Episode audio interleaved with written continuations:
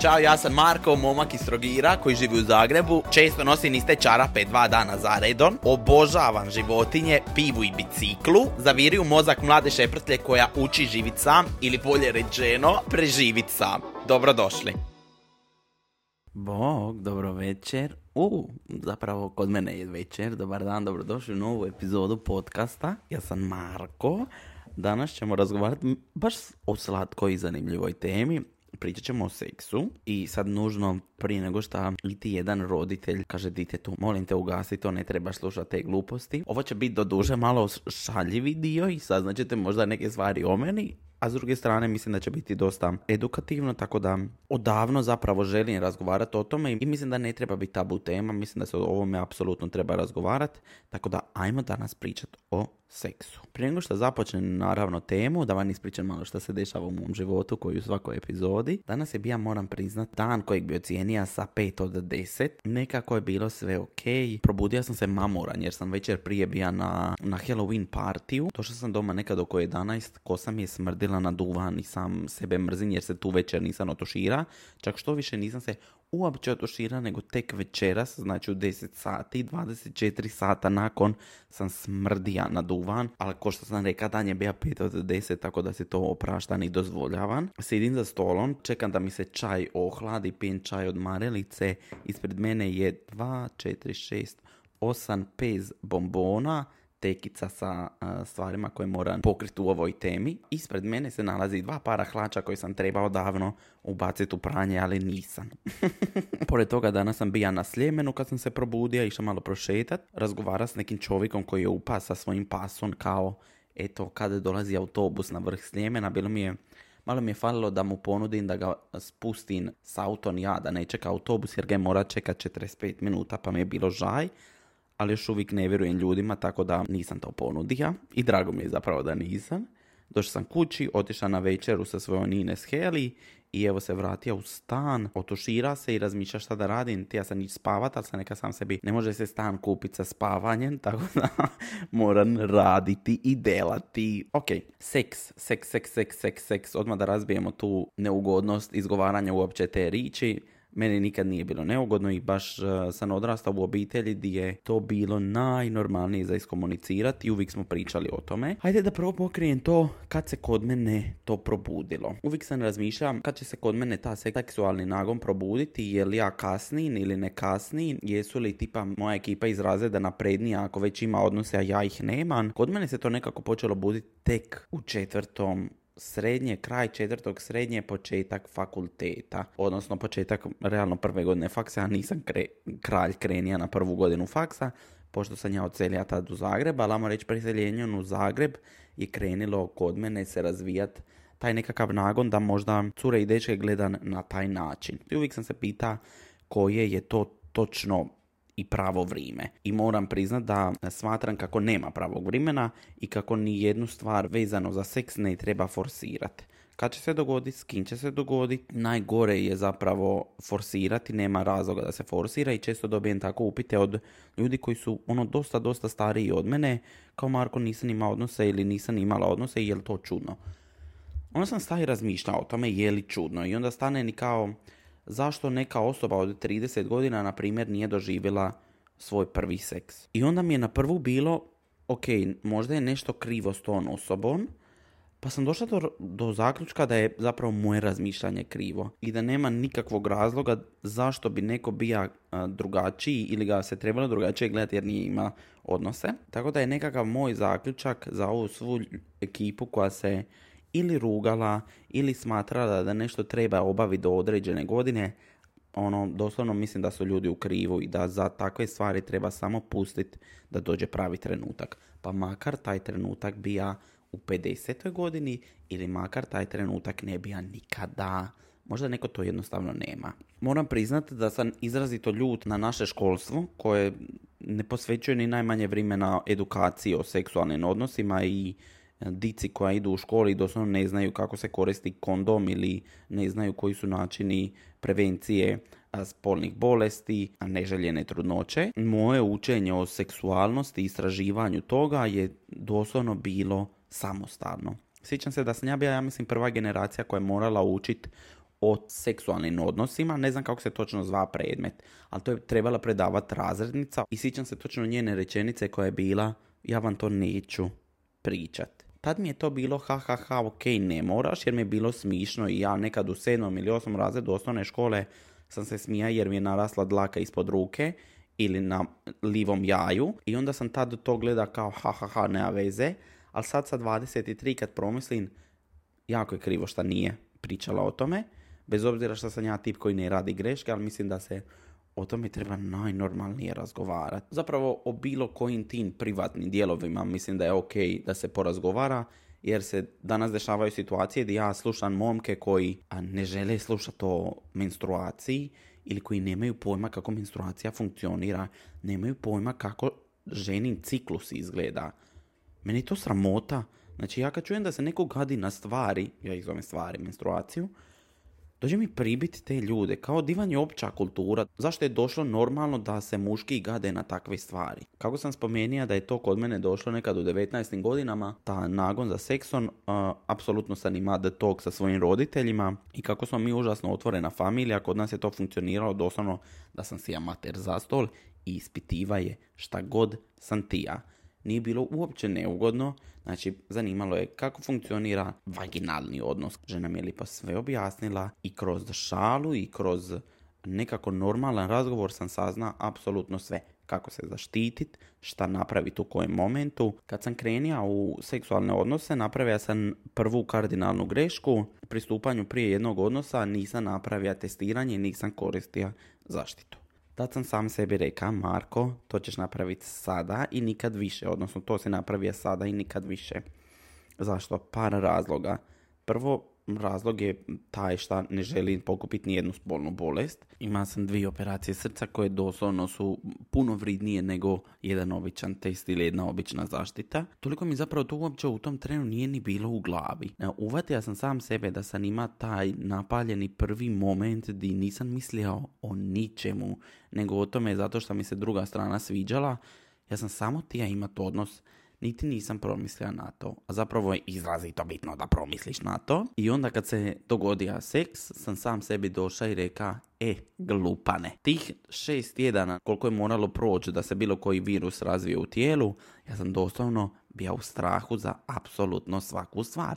Ja sam mislio gotov sam, doslovno ću skupiti neku bolešćinu i kao, to je moj kraj. Otišla se testirati, hvala svemiru živom, nisam bio pozitivan, ali sam izvuka jednu bolesno veliku lekciju da se idem testirat svaki put prije stupanja u bilo kakve odnose.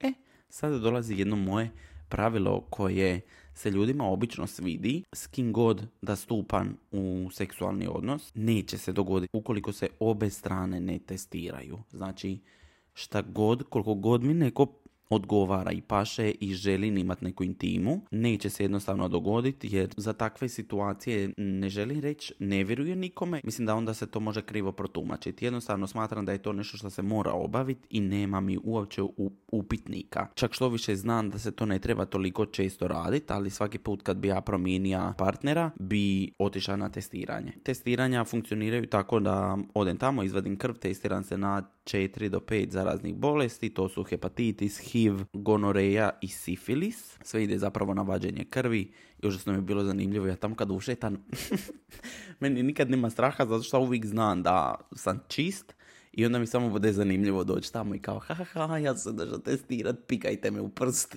i vadite krv.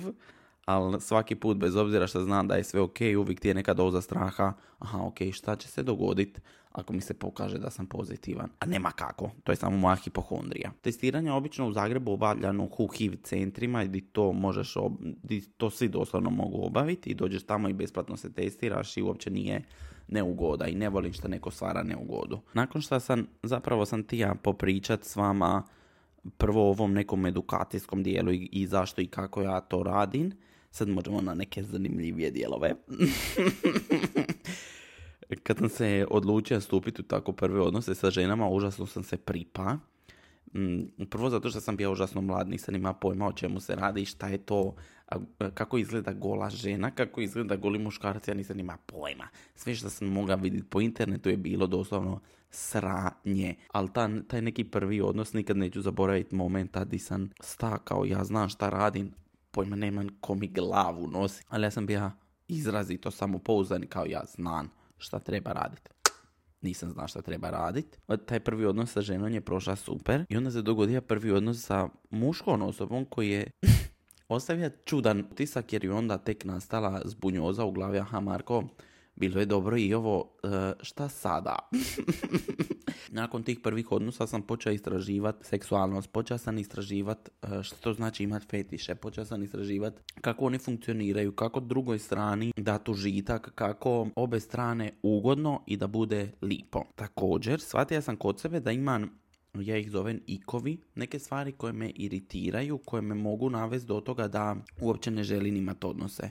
Ima sam jednom osobu pored mene koja je jako često forsirala seks. Da se mora dogoditi. Jednostavno bilo koje druženje, bilo kakav razgovor, Mm, bi navea na to da ajde ajmo probat. Šta je meni bilo totalni turn off, rekao sam ono, ej, znači ne želim da mi to funkcionira samo ako ima odnosa, ako ima tog seksualnog odnosa, jer se doslovno osjećam ko automat, kao ajmo sada, ajmo sada. Jako mi je bitno da zapravo znate da je skroz u redu reći nekome ne, i da ako god se uvridi bi trebala biti osoba koja vam ne treba u životu. U jednom od razgovora sa psihologicom sam pokrenija baš ovu temu di sam se osjećao tako površno i nisam zna jel um, ovo što ću vam sad ispričat loše ili nije. Tokom jednog odnosa sam skužio da druga strana ima na primjer nešto što meni smeta, a ja ću to nazvat potkožne akne o kojima se ne vodi računa. Persona s druge strane mi je super odgovarala i sve je bilo divno i krasno dok ja nisam vidio taj jedan detalj.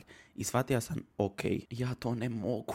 Ja ne mogu, ja sam takva pedantna osoba. I onda sam je pitao jel to što ja radim normalno. Jel normalno da ja kažem sorry, ne, me, ja ne želim da ovo ovako funkcionira zato što mi smetaju akne.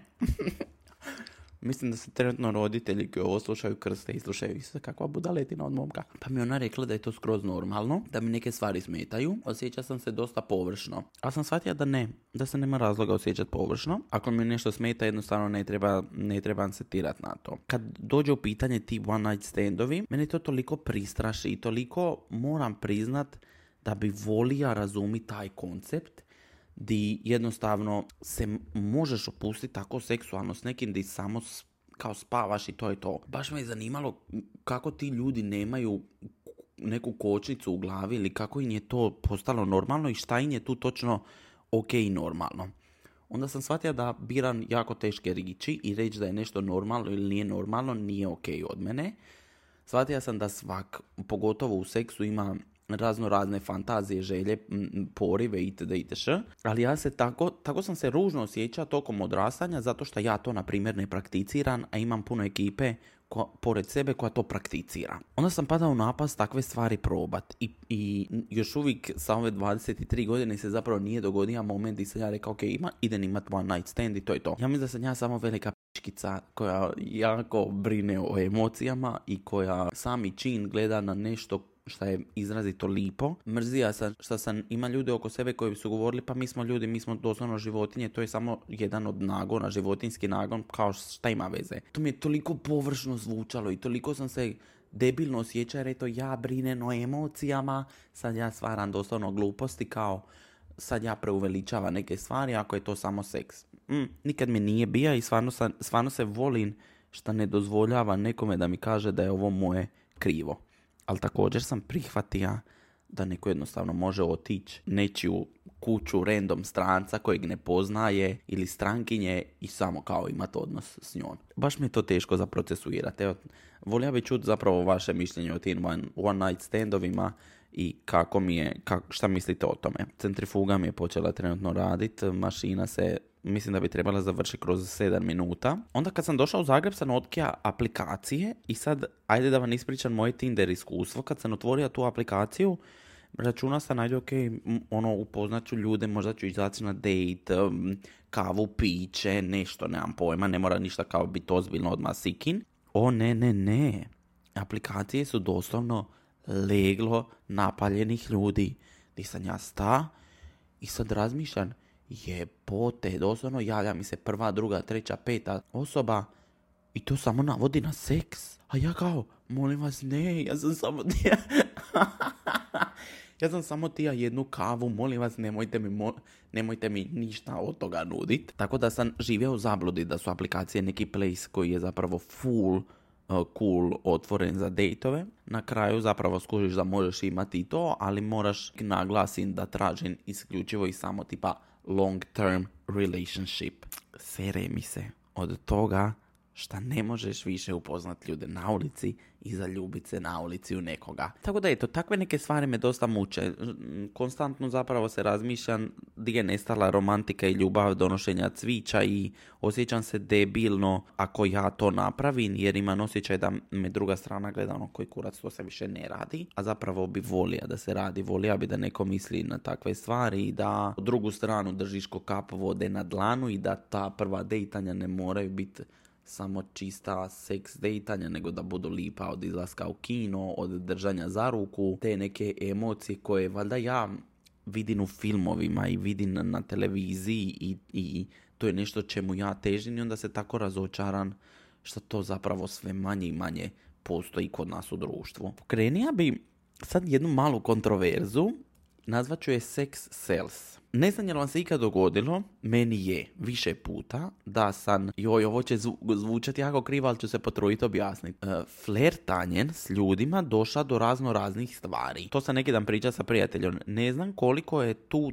tanka granica između uh, šale i možda da neko krivo shvati. Isto tako bi možda volio čuti jesam li ja u krivu, jer ovo što radim je možda glupo. U životu imam osobe s kojima se jednostavno cijeli život osjetila neka seksualna energija, privlačnost, ajmo to zapravo tako nazvat, a nikad se ništa ne događa, nego samo imamo radan odnos i komunikaciju. Ja ne želim reći da ja dobivam posao radi flertanja, ajme meni ovo zvuči nego se tako nekako zapravo kroz flert s obe strane i normalnu neku komunikaciju ostvaruje zapravo jeben posal koji zapravo uvijek rezultira savršenim rezultatima. Moj standardni proces ugovaranja nekog posla funkcionira poštovani Marko, šaljem ti taj taj mail, pošalji mi upit, ponudu, bla bla bla, zato. A onda imam osobe s kojima mogu doslovno biti ono, di, ej ribice ili sunce moje lipo, oko moje lipo, amo, amo završiti zapravo s time. Joj, nemam pojma jeste me do... Ne, zapravo ne znam je, je li me svačate. Ali sam shvatio da mi zapravo to, da mi se to sviđa. Ne znam je li to kao quirky od mene, ali mi se sviđa tako malo flertat s ljudima. Čak što više, ne sviđa mi se to samo u poslu, nego ja to volim raditi svaki dan. Doslovno svaki dan. Meni nema ništa draže nego nekome namignit. Naravno, kad osjetim istu energiju. Neću biti kripaš i namignit svakoj osobi, ali kad vidiš da te neko gleda, volim to uzvratiti. Ili tipa kad te neko gleda, stoji na semaforu u, pored uh, tramvaja i unutar tramvaja gledam curu i vidim da gleda ona mene, gledam ja nju je li loše namignit toj curi i otići ča sa semafora. To me zanima je li to loše ili nije, ali nekako mislim da nije, mislim da je slatko. Upravo mislim da sam puka plombu kad sam zagrizao ovaj pes bombon.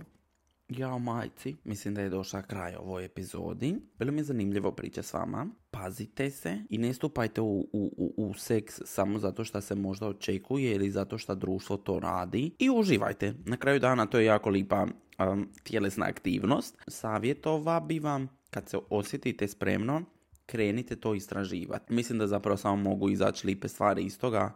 Ja, ovo će sad ovi perverznjaci krivo shvatiti, ali te sam samo iskomunicirati kako treba uživati. A sada odo poslat poruku svojoj zubarici da sam razbija zub i da mi treba hitni pregled i popravak plombe. Doviđenja!